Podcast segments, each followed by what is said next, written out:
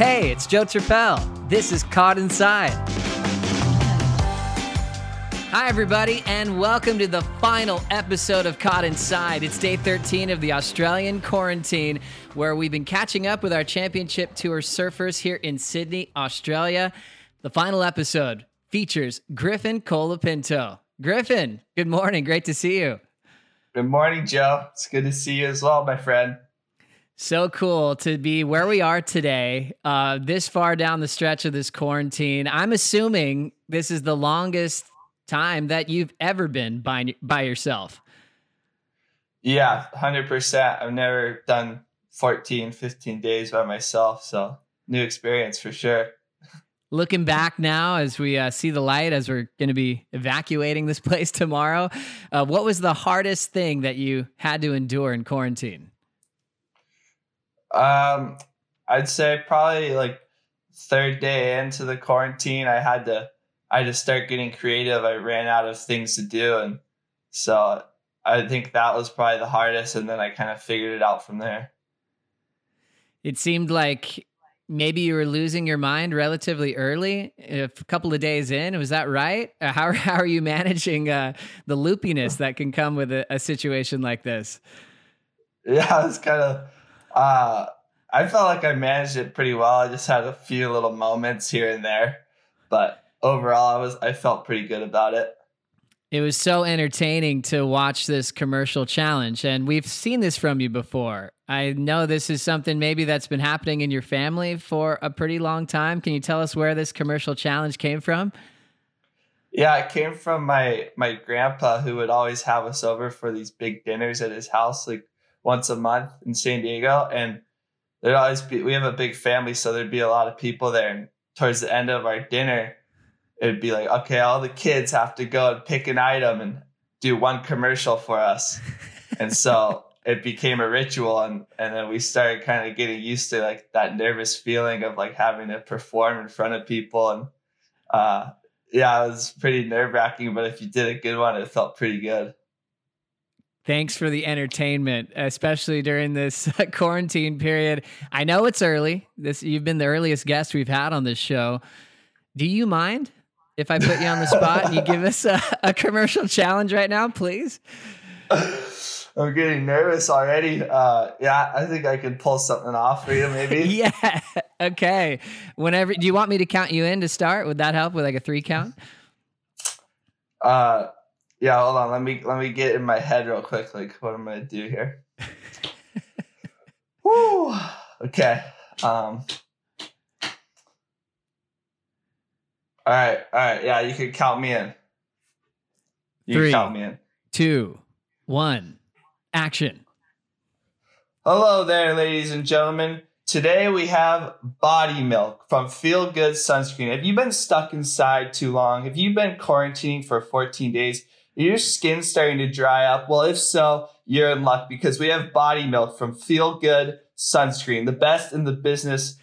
You know what? I need some right now. My face is feeling dry, and look at that. It just goes on, rubs right in.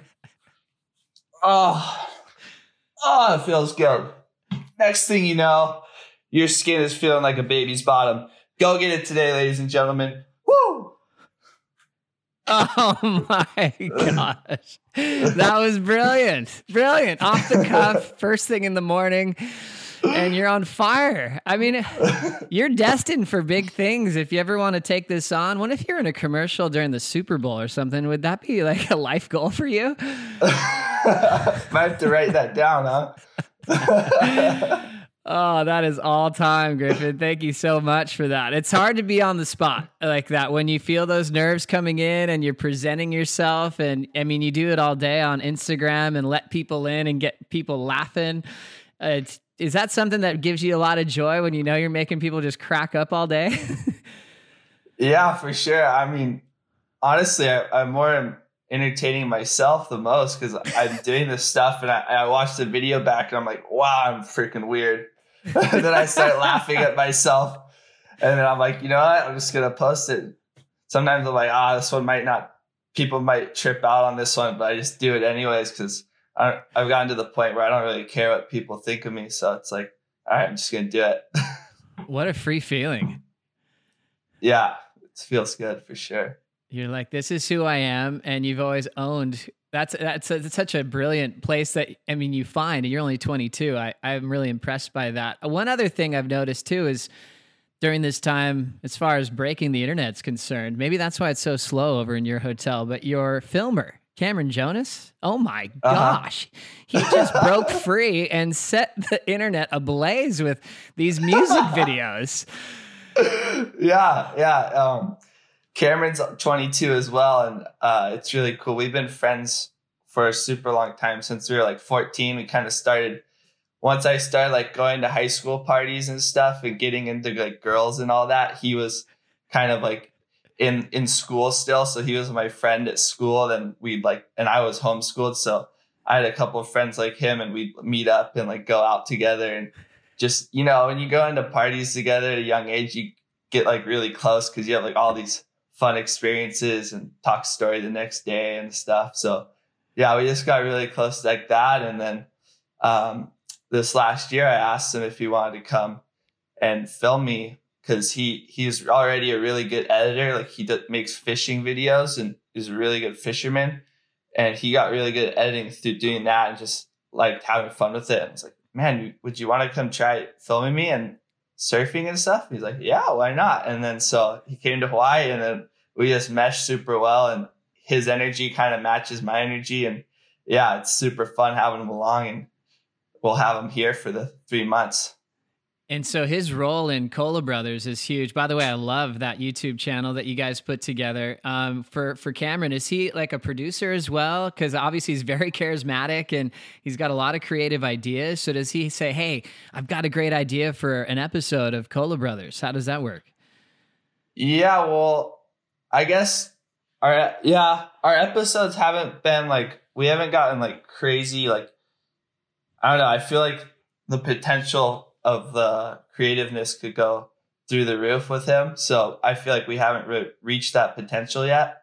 Uh, we did do one Instagram video in Hawaii where I was like singing that Tame Impala song and then it went into like me surfing it off the wall. That was his idea to do that and like act like the surfboard was the guitar and I was like drumming and then put me all together. And so that was his idea. That was really fun. And I like to do more stuff like that. I just love how it takes you into your just day-to-day life as a pro surfer but even just as being yourself like you said you you're comfortable in your own skin. That shows in the series cola bros and you get to hang out with your brother crosby all the time which you love to do and that was also great news going into this quarantine that we realized the cross was here as well and getting in quarantine. You guys are in separate rooms though and I was thinking, with there's a lot of families together, husband wife teams, boyfriend girlfriend throughout this uh, 14 days. Would it have been a good thing if you and Crosby were were stuck in the same hotel for 14 days, or do you think it's a little better that you guys have space? How would that work as brothers? Uh, I honestly think it's probably better that we have the space. Like, I mean, I don't know. It would have been cool for sure for a little bit, but the fact that we're going to be together for possibly three months, you know, it's probably good to start off with that space. With uh, a lot of great sibling duos on tour in the in history of surfing, we've seen a lot of different dynamics where brothers push each other harder than anybody else in the world when it comes to rivalries and making themselves better. You always think Irons, Lopez, you know, Hobgoods, uh, do you guys have that same dynamic? Is he the one surfer in the world that pushes you harder than anybody else? Yeah, I think I think just like this season in Hawaii, it, that was like the first time it had started where, you know, hit him getting a crazy one or surfing super good, like really fired me up to want to surf better. Like even when we were home, we'd surf. We went surfed Oceanside. Had this one session Oceanside, and he just started like landing all these airs and gnarly combos and stuff. And I was like, oh shit, I gotta, I gotta pick it up here. And then I, and then I started landing a bunch of stuff and surfing better. And I was like, well, I don't know if I would have done that if it wasn't for him doing what he was doing. So in that way, I'm like, well, we are pushing each other now.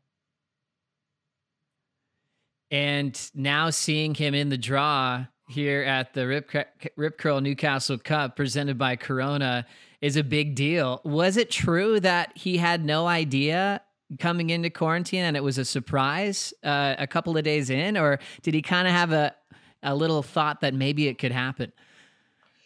Yeah, he he had a thought that it was a possibility, but leading up to coming here, like three weeks out, he was he was like, "Oh, I'm not going," because he he didn't really feel like doing the quarantine, and he had an opportunity to go to uh, the Mentawais with Brody Sale and Shane Dorian and those guys. And I was just kind of like, yeah, I don't know. I think you should come with me, but whatever you whatever you feel like is right, you know. And then he kind of waited out, waited out, super last minute. He's like, all right, I'm gonna I'm gonna come with you guys. I think it'll be better for everything with Cola Bros and all that. And then yeah, and then he's in the hotel room, finds out he's in the first event, and now it's all worth it. What's the age difference between you two? Three years. I'm 22 and he's 19. Oh, right on. And and I I love the the dynamic you have. Both love to laugh, enjoy uh, taking people into your life as brothers, growing up in this pro surfing type of element. And I think one thing that stands out to me too is, like you mentioned with your friends, uh, your filmer now, who's a big part of your YouTube channel, and some of the friends you've brought to tour events you you have a lot of different types of relationships, not just a bunch of pro surfers day in day out. You have a nice healthy balance of the people you grew up with in San Clemente as well.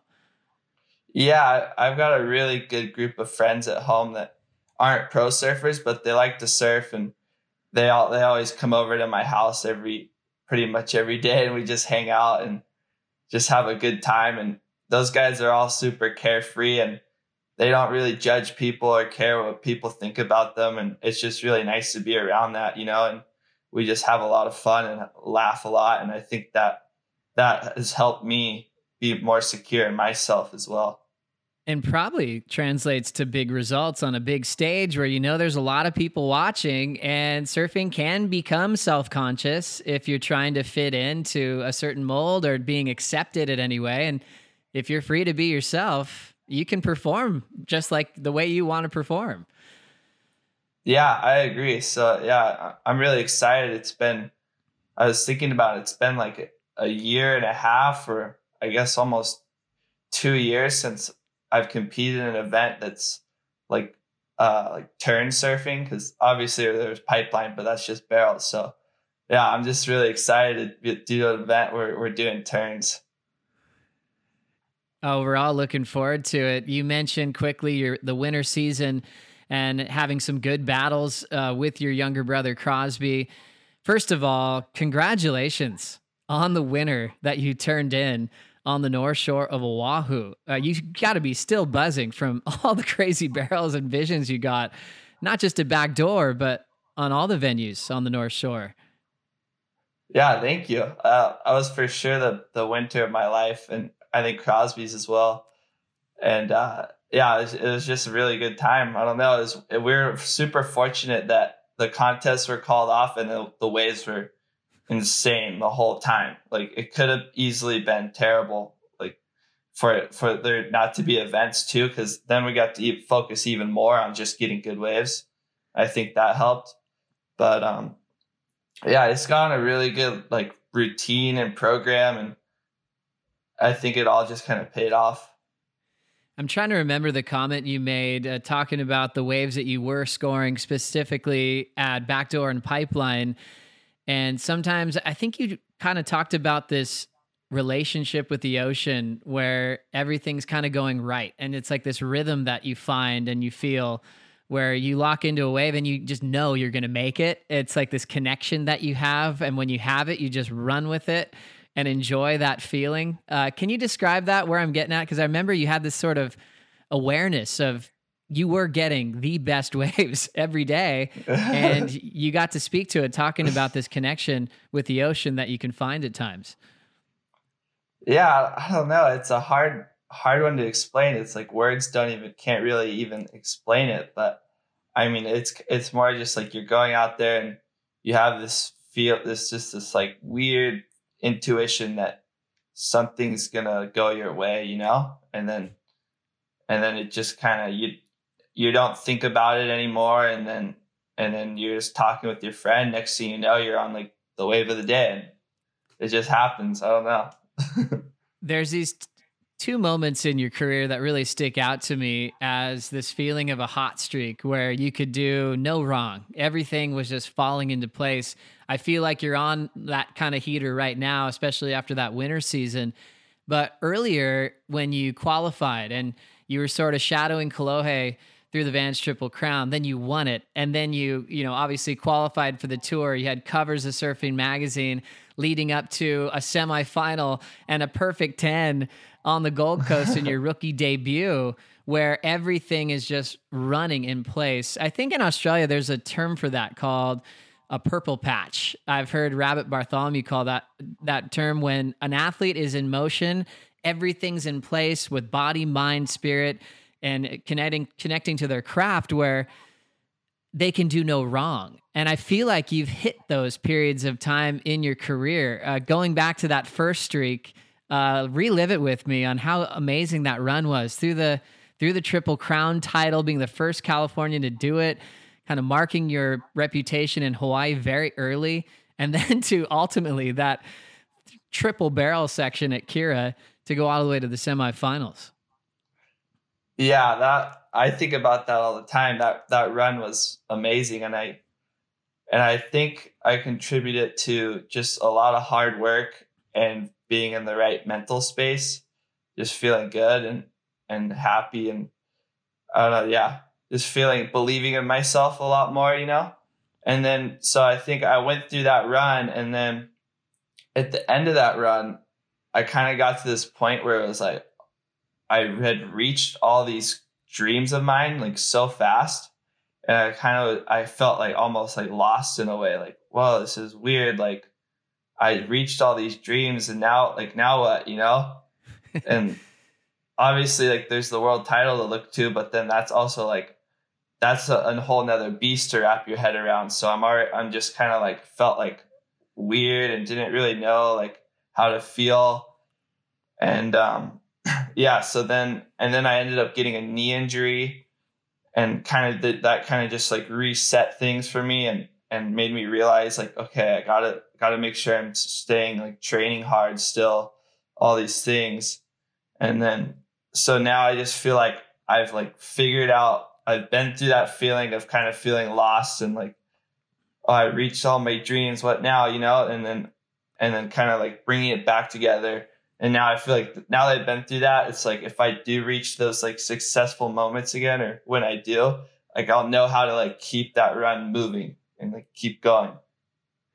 It's amazing when you think about any process of getting better. And I think there's the academic part of it. If I lift these weights every day, I'll get stronger. And you can go, that will be a direct, you know, correlation. But when it's a mental kind of, maybe even spiritual run for some people where everything's coming to you, it's like you want to learn how to get back to that space where everything's just falling in your lap kind of thing and it sometimes it's a little bit harder to capture that feeling. You could remember it. But what are some of the things you do to like can you create a hot streak? Do you have to just let it happen? How does that work? Yeah, it seems like you kind of have to let it happen. I mean, but you got to put the work into, you know, like the training, mental mental training, whatever that might be for you, uh, and and just like really believing in yourself. Uh, we, yeah, I think I think all those things. You mentioned mental training. What is your mental training, and have you been applying it during this 14 day quarantine period? Yeah, I've been on a I've been on a pretty good program. I figured out I kind of came in touch with this new kind of meditation that I've been really enjoying and and I've been trying to do that a bunch, almost just as much or more than physical training. And I feel like it's really been helping me and just feels good to to kind of be like in love with that now. You're pretty big into visualization. Is that right? Um, I am now, yeah. I am getting into it. What's the process? You see yourself winning before it happens, or is it just kind of finding more of a happy place where you feel really comfortable in yourself? Uh, well, there's a few different ways to do it. Um, it's kind of like I don't know. I'd say probably. I don't, know, I don't really want to give my secrets away over here, you know. I want to keep it on the DL a little bit. I have a feeling it's going to pay off. Fair enough. Uh, it's interesting with with mentorship, and we we followed the kind of the biggest one we thought before you qualified with shadowing Kolohe and Dino a lot on tour, and and then finding yourself in early battles together, and then going, wait this is my friend, a mentor, and then but you still need to win and surf your best. I remember a classic US Open showdown you guys had that just on the beach we could feel this energy of all of San Clemente was just going, who's going to take this one, you know? And uh, uh-huh. with that, uh, where is that relationship gone as far as uh, is there knowledge passed down or passed back and forth between the two of you? Um, are you at this point of your career where you guys are kind of kind of doing your own things and just being friends at this point? Yeah, at this point for sure, we're just friends doing our own thing. We're very, very pretty like different people in the way we go about things. So he kind of has his way, I have my way, and yeah, it, it's cool because they both work, but they're both pretty different, you know. So, and then his dad, uh, Dino, and Dino's been a huge mentor to me since I was, I don't know, since I could remember surfing lowers and stuff. Uh, even like this one time before I got my first ever QS result in Japan. It was like my my first result to lead me to I ended up qualifying that year, but that was like the first result that started my roll. And before that, he helped me. He I was like having really having a lot of trouble surfing small waves. And I had like these four new boards. He's like, "Oh, I'll I'll watch you surf small waves on those boards and help you out before Japan." So he me and him went down to T Street together and I tried out all these boards and he's like, man, you need to get more forward on your board because I was standing too far back on the tail and I, I wasn't getting as much speed and drive as I could be. And then once I moved more forward up, like got my front foot more forward, then I started getting way more speed in small waves and getting like faster out of the lip. And it helped me so much. And then I went to Japan and got fifth and it was just like so cool. He helped me so much, and that was like the turning point in my my career. So uh, yeah, Dino's. I love Dino. He's the man. It's amazing how much Dino cares about the next generation as well. To this day, if there's an amateur national contest going on, you know, you guys have all grown up, but he's still down there watching the next generation and he wasn't afraid to to share advice. I remember when Kolohe and Luke Davis had a rivalry and they're mini groms, like tiny. And he was he would be like, "Hey Luke, why don't you try this? Why don't you try that?" It was he was so giving with that information and he still is today. It's incredible. Yeah, I think he's just super proud of the people from San Clemente and he just wants all of Clemente to like rise together, you know? And it, he, he creates this like community and even when we all go surf and he's on the beach, like I know each one of us is thinking like, oh, I want to get a good wave in front of Dino, you know? Because like if we come in and he's like, you were ripping out there, you got how's that one wave? You know, this and that, and you just like you're stoked if he if he tells you that. So it's like it pushes everyone to want to surf so much better. I think that's part of the reason why everyone from San Clemente is getting so good. It's so true. And he can definitely pump you up and get you fired up in so many ways. Can you imagine if Dino had his own surfing podcast? How incredible that would be. It'd be gold. Oh, oh it'd be insane. With his knowledge, his stories, the way he talks about it, it's just all love. It's it's really awesome. Well, the coolest part I think I, I've been noticing in recent months is well, always. Your dad's always by your side, lifelong surfer, lifeguard. And it was really cool that he spent the entire winter season on the North Shore with you and your brother. And, and boy, man, he is not afraid to charge from just shadowing you guys on some big days and then grabbing a camera and getting some unbelievable water shots this winter. That was so cool to see Mitch out there just uh, getting everybody stoked. Yeah, I was super funny. Uh, he he just decided to grab a GoPro one day and get out there, and he's like, "I think I could be good at this." And he, he got his fins and he came out off the wall and started like getting passed by shots of us with his GoPro. And the next thing you know, like Ryan Miller's like offering his camera a water housing to let him borrow. And then he's out there with a real full on camera housing at Pipeline, getting all these shots of guys. And you could hear him like hooting after someone would get a crazy one. You could hear him like hooting in the channel, and everyone would like look back, like, Who, who's hooting? It's like my dad in the channel. Like, it's so funny. Uh, but there's this one time when it was just my dad and Crosby it off the wall and it was pretty big and everyone was kind of tripping that my dad was swimming it off the wall like what's he what's this guy doing over there you know and, and we see my brother take off on this wave he he takes off and then you see from behind it looked like the wave ended up closing out but as crosby passed by like went to kick through the back of the wave his head like went through out the back and then you could see his head get sucked over and then right after, you see another head get sucked over, and it's my dad's head. So it's like you see my brother and then my dad, and they both got sucked over the falls. Uh, I just started, I thought that was so funny. That's incredible. I mean, not everyone's dad is willing to put themselves in that situation and obviously come up laughing and enjoying this whole experience of seeing his son's success on the road. I know your mom has always been so supportive, which is always a sign of why you guys turned into such a great people. You know, I feel like this this happy, joyful approach from both you and your brother, and it's uh, obviously a testament to having some pretty incredible parents as well. Oh yeah, I, I gotta dedicate so much to my parents because uh, just the way they raised us, I, I feel like they did a.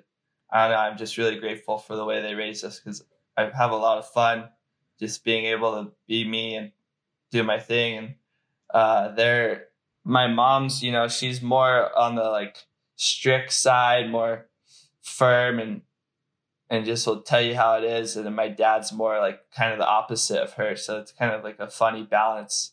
But I think it, it works. Oh, it totally works. It's great. And I see Mitch uh, just keeping the peace at lowers, kind of like a spirit animal of lower trestles on crowded days when the crowd could get really eggy and kind of gnarly. He's like making people smile and saying hi and making sure people are splitting the peak properly. That's not an easy job to to kind of do maintenance on that lineup sometimes. oh, I know. I know. He gets he gets on his horse out there sometimes. You have to tell him Hey, Dad, settle down a bit, huh?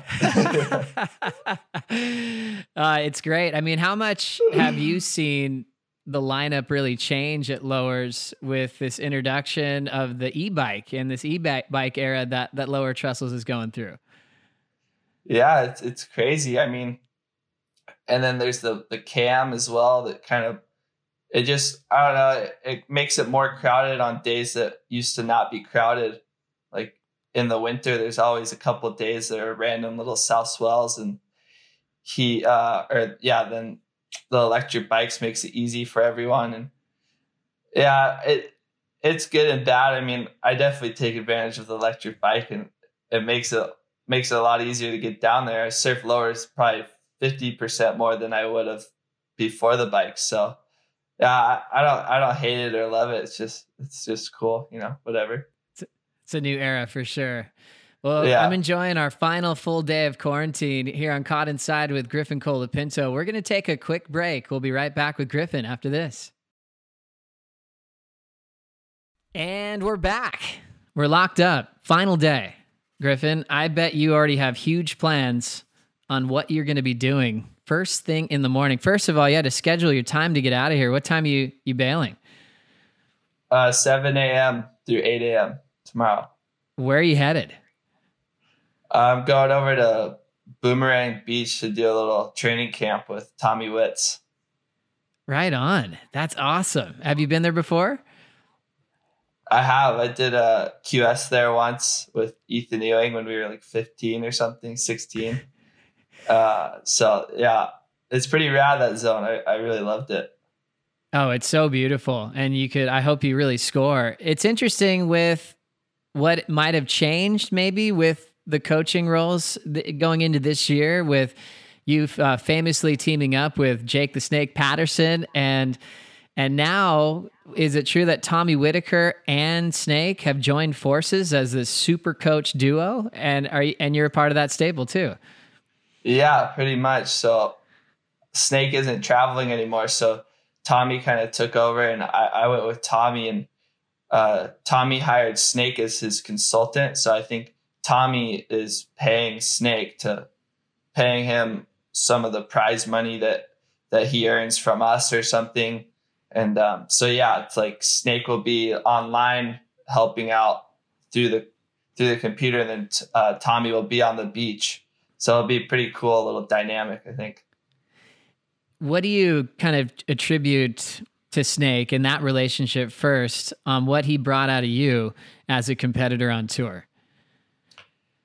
Uh, he, kind of just brought out the belief in me. I think I, I had a hard time believing that I could do it, you know, and he would uh, he would tell me even the year that I qualified, he told me, "Oh, you're gonna you're gonna win the QS this year. Watch." And I was like, "No way!" Like, because I had my goal. He wanted me to write my goals, and in my goals, I wrote like make the top ten or whatever, you know. And he's like, like make it a better, like make it higher, like have you winning the QS, you know. And I I just didn't think I could do it, and then sure enough, the end of the year, I won the QS and qualified, and I was like, holy crap, he called it, and then. uh yeah, so and then just a lot of stuff I never realized about competitive surfing, and I got to attribute my qualifying at a young age to him for sure. And now getting to work with Tom Whitaker, you just more resources, uh, a longtime competitor who's extremely consistent in big heats and a real fun personality as well. What's it like working with Tommy Witz now? Oh, it's all time. He's so positive and happy and just I feel like our energy fits really well and it's fun to be around him and he's got good guys around too like he's got freestone and Kanoa and um, yeah so we're gonna have a lot of fun we've got a question for you from one of your fans griffin out in cape town south africa this guy named jake he mentioned his three most inspiring surfers so jake for him made a big impact on him his own surfing was the great Duke Kahanamoku, Rell Sunn, and Gerry Lopez. Griffin, he wants to wow. know your top three most inspiring surfers that have impacted your life. Oh, uh, okay. Well, I'd say the first one was Julian Wilson. He was my first all time favorite surfer. I just tried to study him like every day for like five years straight. And then from there, I'd say I went to Joel Parkinson. And then, and then or Joel and Andy Irons, those two guys, I just once I got on tour, I kind of started watching them a lot because I just started appreciating like the things, the little things in their surfing, and then and now I really am just appreciating Kelly Slater and like his whole mindset and everything that goes on with him. I, I he's like one of my role models. What a list of surfers and and how cool for you, Agram growing up in San Clemente, making the tour, and not just being able to be around those guys, but actually becoming good friends with those heroes that impacted your life. Yeah, it's it's really cool. I, I it's weird to think that like when I was little, I didn't think that you know I'd be friends with them.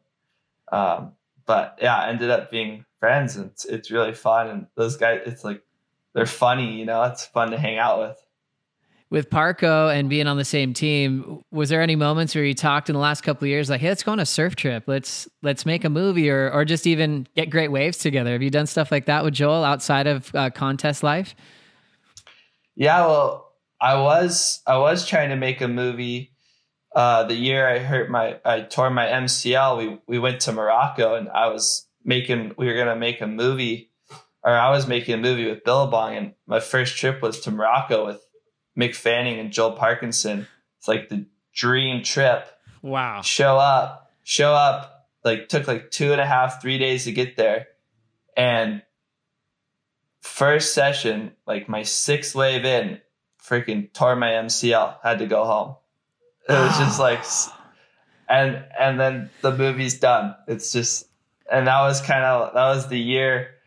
That was my second going into my second year on tour, and I was just like, it just threw me for such a loop, you know? And that was that was a big learning lesson in my life or just turning point. So I could see how better. that would be hard to move on from because I feel pain from that. I didn't get to see this uh, movie created with with yourself and and Mick and Joel. I know that was probably uh, a dream scenario, but I'm hoping that that happens again. I mean, those two guys, two of the greatest. Their personalities are are so fun to be around.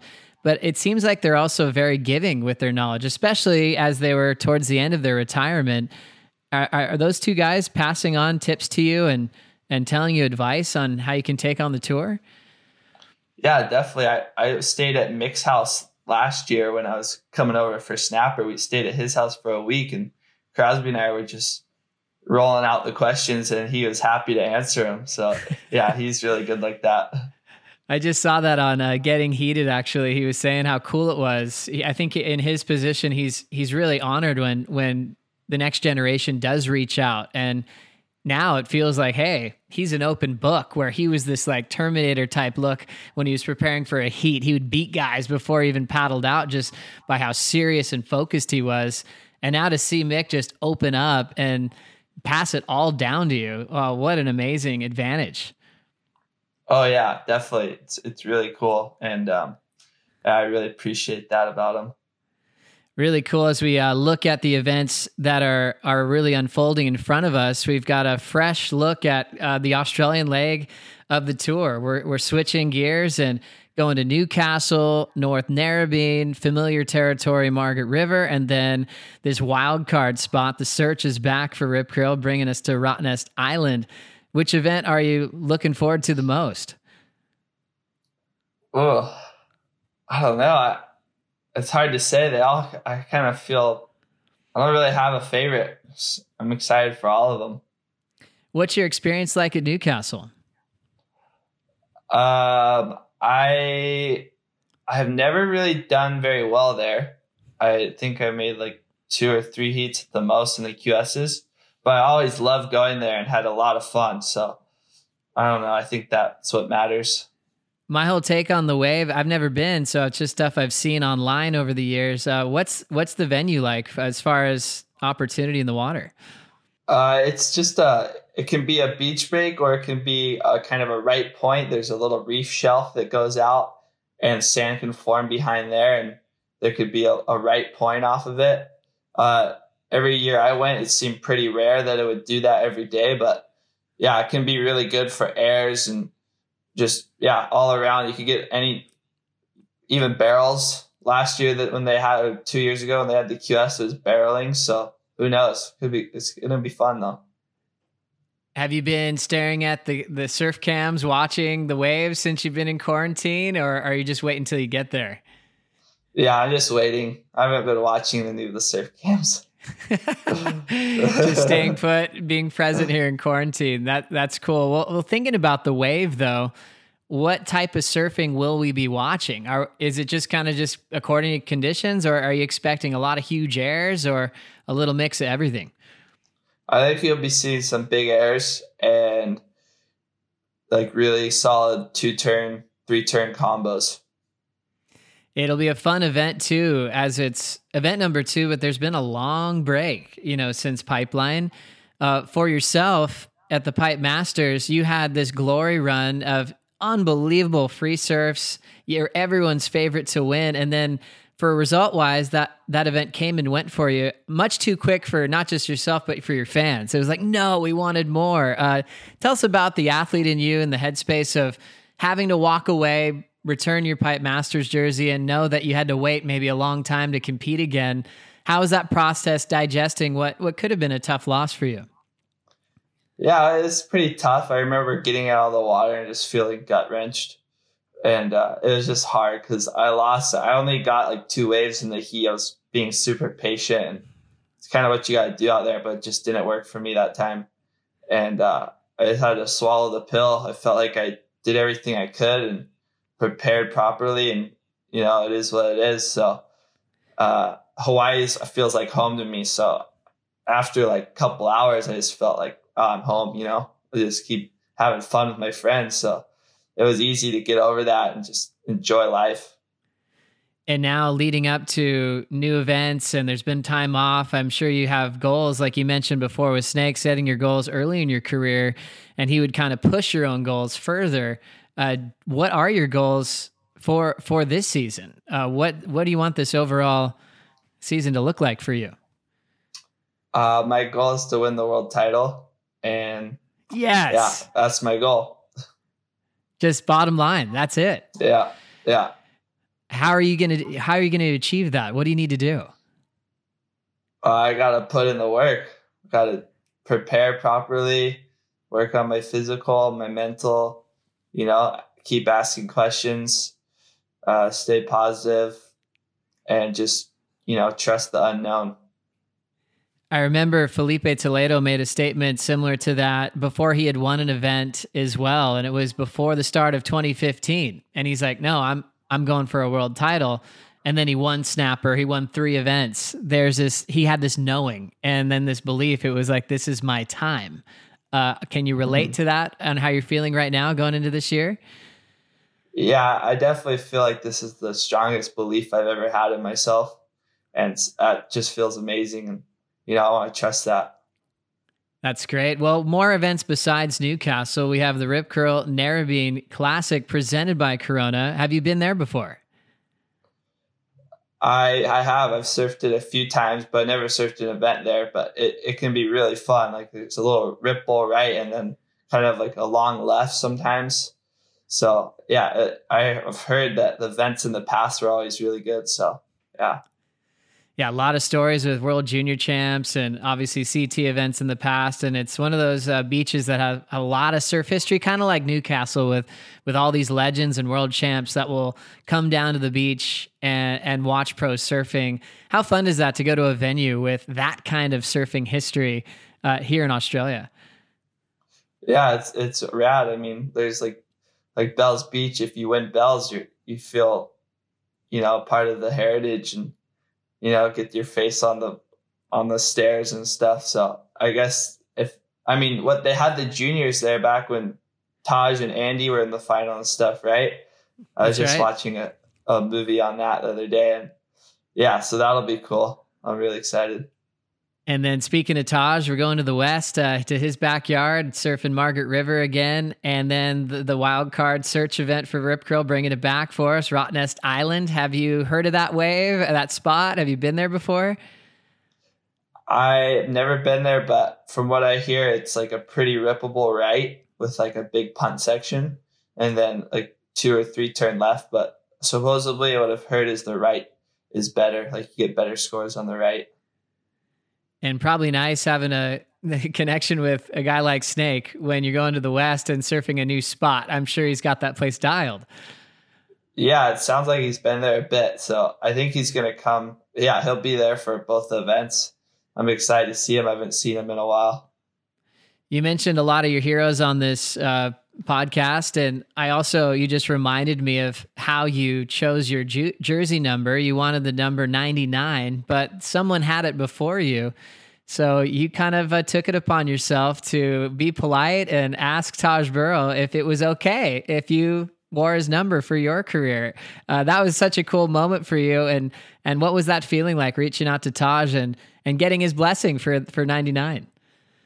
Yeah, it's really cool. I, I've always respected Taj as a person and as a surfer. So I just felt like, you know, if if if he would let me wear 99, then it'd be really rad to kind of carry carry his uh, energy on with me. And uh, yeah, I I really like the way the number looks, and it's just it's yeah, I don't know, fun. Uh, we're we're just uh, can't wait, Griffin, to see you back in a jersey. Uh, Newcastle, it's coming up fairly quick. Your heat is going to be with Owen Wright and Leo Fioravanti in the seating ground. Uh, how do you like that matchup? It's a solid heat. It's probably one of the hardest heats in the round. So perfect. Started off hard. Uh, crazy to see Fioravanti had to fight for that spot on tour and, and something we'd never seen before. And he has kind of redefined himself coming on tour, falling off, back again in maybe the toughest scenario. Uh, what what's uh, Leo really bring to the top 34? What makes him so dangerous?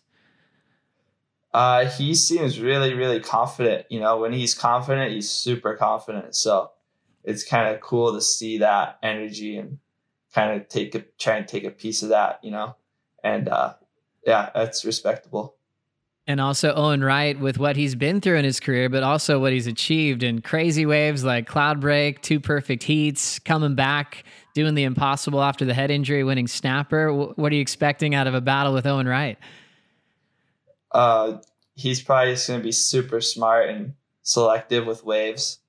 So I'll try and work that out with Tommy and see what we can come up with. What about the big brother role with Crosby? I mean, he's a wild card and he's had the Supertubos appearance, which was great to see. He's getting his feet wet at different locations. But when you're a wild card, you have to surf against the heaviest guys in the world. He's going to have a heat with Gabriel Medina and also Frederico Morais. Uh, what is your brother up against in that heat? Yeah, I mean, he's up against the world champ, and then Fred's super experienced too. But Crosby's he's surfing so good right now. Like I have no no worries seeing him go on and beat those guys. You know, I'm excited to see what he does. Is it like a goal for for you too? Uh, speaking of your brother, to to have a huge heat at Newcastle, if hopefully the draw works out that way. Yeah, I think it'd be insane. Hopefully later on in the rounds, but I'd love to go up against them. I flash back to some brother matchups in my mind, and you know, obviously, what Andy and Bruce would get out of each other would be pretty crazy and aggressively pushing each other, calling each other out, uh, saying they wouldn't go on certain waves, and obviously creating what they are, you know, as the greatest surfers ever. And then you look at the Hobgood brothers, two of the best of all time. And I remember there was a situation where Damien was about to fall off tour, needed a result. This is when we had the Coldwater Classic in 2012. And CJ, his twin brother, went up to him and said, Hey, if anyone's going to knock you off this tour, it's going to be me. And it was just like, whoa, that is so heavy. Uh, can you relate to that as a brother? Are we going to see that kind of fight if if you do get a matchup with Crosby? Uh, I don't I don't think we'll see it go to that level, but we def we definitely push each other's buttons for sure. Crosby says some stuff that gets me fired up, and you know I'll get back at him, and yeah, it's it's pretty funny. Sometimes we're just like kind of joking around, but and then someone will say something that's kind of like too far, and then get actually pissed off, and then yeah, it can be pretty funny but you know how to challenge it, uh, challenge, channel it. That's great. Well, Griffin, before we get into your quarantine quiz, uh, everyone's been really talking about one event more than any other for this year, and for good reason the Rip Curl WSL Finals. At your home break of lower trestles, where the top five get to compete for a world title. Uh, we've got you've had a long time to think about it and talk about it. Uh, what is your opinion on this one day surf off for for the world title this year? Uh, I love it. I think it it's going to be way more exciting and way more fun for everyone. And you know, the fact that it's at lowers is great too because the opportunity I feel is pretty equal. You go left, you go right, do airs, turns. I mean, you're missing the barrel factor, but I feel like you know a world champion should be able to be. It shows like the full package there. I mean, except barrel riding, but it's hard to go to a place that has barrels and you can do the the good carves and the good airs, you know. So it's like the one spot where you can like show pretty much everything you have. And so I think it's fair in that way and it really shows uh, who's the best surfer.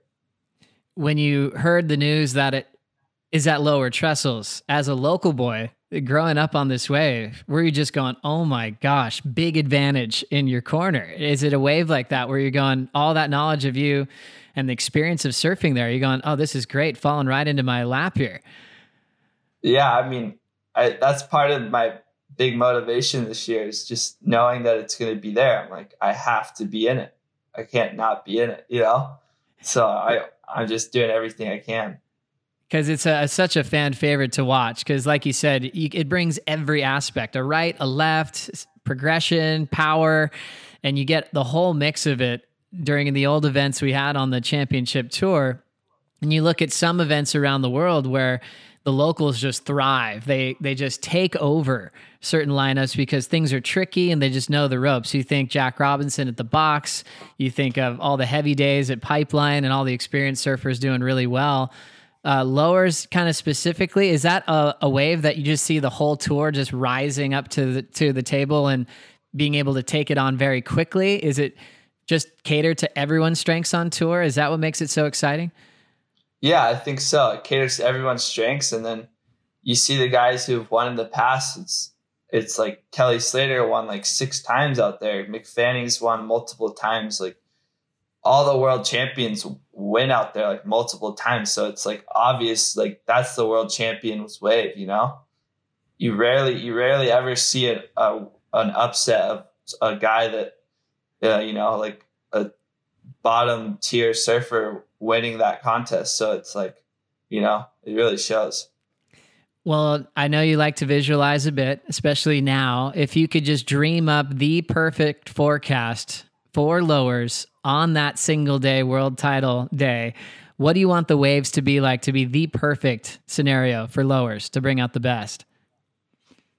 Uh, I'd say like five to six feet, south southwest swell, uh, like 13, 12, probably like 12, 13 second intervals.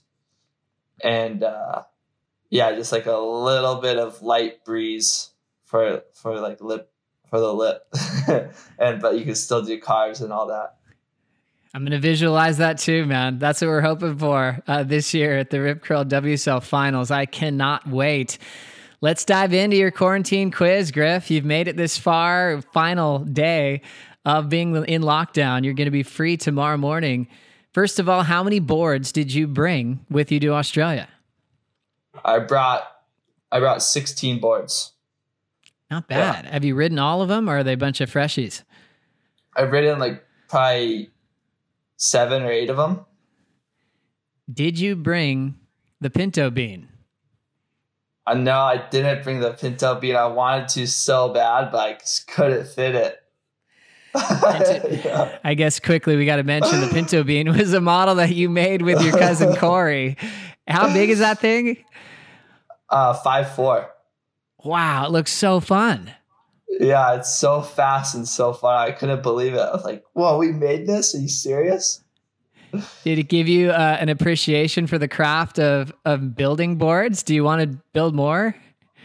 Oh, 100%. I I was I never really knew like exactly what went on when it came to that, and to like go in there and do it was really cool. Just you start kind of connects a lot of things in your head. Well, we've got some time here. I wonder if someone could ship that thing out for us because I want to see you ride it. Amazing. Honestly, huh? uh, another good question for you. Uh, coming into quarantine, 14 days of isolation, did you reach out to anyone for advice coming into it and what'd they say? Um, well, Tommy Witz had done it done it uh, already, so he was kind of giving me a couple pointers, you know. But I had already kind of figured, like, you know, get a good routine, and that that's probably most important. And your routine was perfect, uh, balanced with comedy for us, relaxing, yeah. but also with mental prep as well. Yeah, yeah, had it all for sure. what do you have planned for today? Uh, today I'll probably do a foundation training after this, that 12 minute video on YouTube. It's like super good for your back. You feel super good after. And then I'll make some breakfast and then maybe do a, another little meditation and then do an exercise workout and then have watch some shows, maybe read a little bit, have dinner, watch some more shows and then read a little more and then do another little meditation before bed. that sounds like a great day. What's your show right now? Do you have one that you're just binging through this time? No, I kind of just been bouncing around. I I would watch that Andy Irons uh, documentary that Stab did. That was super fun to watch, and then the Billy Kemper series, super inspiring. And I just been like listening to podcasts and kind of trying to watch like motivational stuff. Oh, great choices. That's impressive. Yeah. Uh, looking at back, you know, in the rear view, we're almost out of here. What are the three must haves that you needed to be here to survive quarantine? Um, well, I'd say books, computer, and books, computer, and I don't know. Um, some of this workout equipment's pretty important too. Probably the bike, the bike they gave us, that was pretty massive. Huge. That's been Yeah. huge for everybody. That's been great to break a sweat. Well, in the beginning of this series, I was finding out what people wanted to achieve, their goals just for this 14 day period, two weeks inside. Well, now that you're the final guest, did you achieve your goals? If you did set any, are you feeling pretty proud of how you used your time inside? Yeah, I'm very proud. I, I honestly think this is one of the best things that's ever happened to me during this quarantine. Just been able to reflect on a lot of things and understand what works for me and what doesn't work and what makes me happy, you know, and what kind of routine I, I should be on to feel good every day. And so, like, even just like in the morning, instead of going straight to your phone, like doing something else, you know, like whatever it is that you want to do, just don't go straight to your phone. It just fogs up your brain like so much. So yeah, I'm I'm happy with the way it went. So cool. And what great advice, especially in this space. You almost feel like you'd give yourself the freedom to have your screen time go up a bit, but actually doing the opposite to feel better. Oh yeah, hundred percent. It just makes you you just start your mind just starts thinking about this and that and just like just blows out your whole day. Well, it sounds like you're coming out with the best outlook and using this as more of an opportunity to become better and, and really discover something in yourself. What did you find out about yourself during this time?